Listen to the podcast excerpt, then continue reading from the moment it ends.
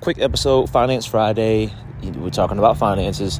Something that is staying in my mind. Coach Karan Godwin, he once said, "You don't get wealthy in the business owner quadrant or the self-employed quadrant." He was referring to the cash flow quadrant book by Robert Kiyosaki. Good book. I think there are four quadrants. There's employee, self-employed, business owner, investor.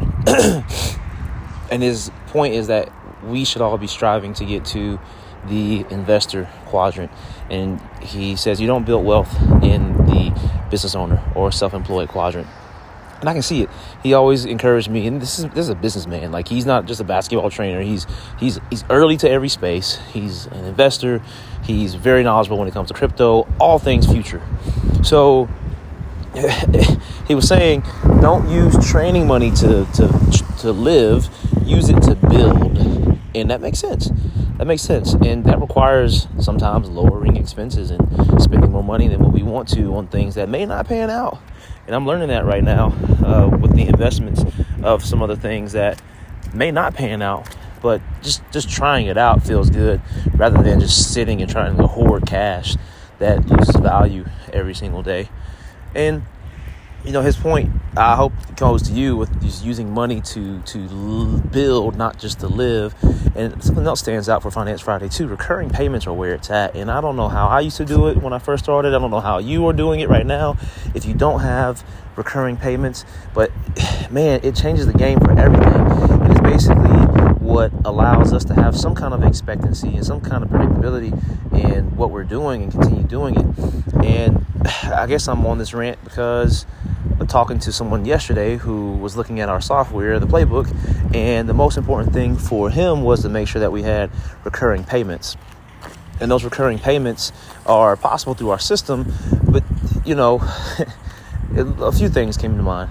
The recurring payments were important to him, and it's also AAU season where the business model just seems bass backwards to me because you know, volleyball, baseball, soccer, it seems that they usually can and will pay up front for their team dues. And not everybody can do that. It is tough to do that because that's a lot of money up front. And we're just talking 500 600 $700 while volleyball, baseball, soccer are charging three times that. But even then, if you, let's say you don't get the money up front, like you do not get the money up front, you're paying, there, you're asking the parents to pay on a recurring basis, there is a bad relationship between the accounts payable and accounts receivable. I am not an accountant, but I understand these because of AAU.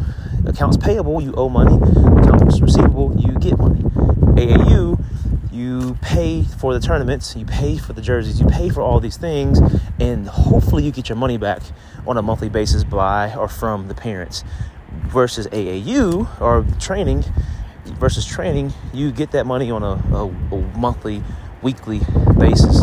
So I dislike AAU from a business model standpoint. I understand the value of it um, sometimes for certain organizations, but I just don't like the relationship there for anything like that. Honestly, I really don't. But that's a rant. Um, I'm, I'm done. That was it. Hope you guys have a great weekend. Uh, let's use training to build, not just to live. And if you need something that's recurring, a system that allows you to receive recurring payments and receive payments online so you don't have to be a Venmo uh, machine or Cash App machine, let's talk about the playbook. The playbook is the best website platform for basketball trainers out there. I stand by that. We're getting results. Trainers are doubling their income, increasing their revenue by 37%, saving four hours a week. Real testimonials from real basketball trainers. So if you're listening and you're on the fence, let's set up a call, talk through it, and you guys have a great weekend.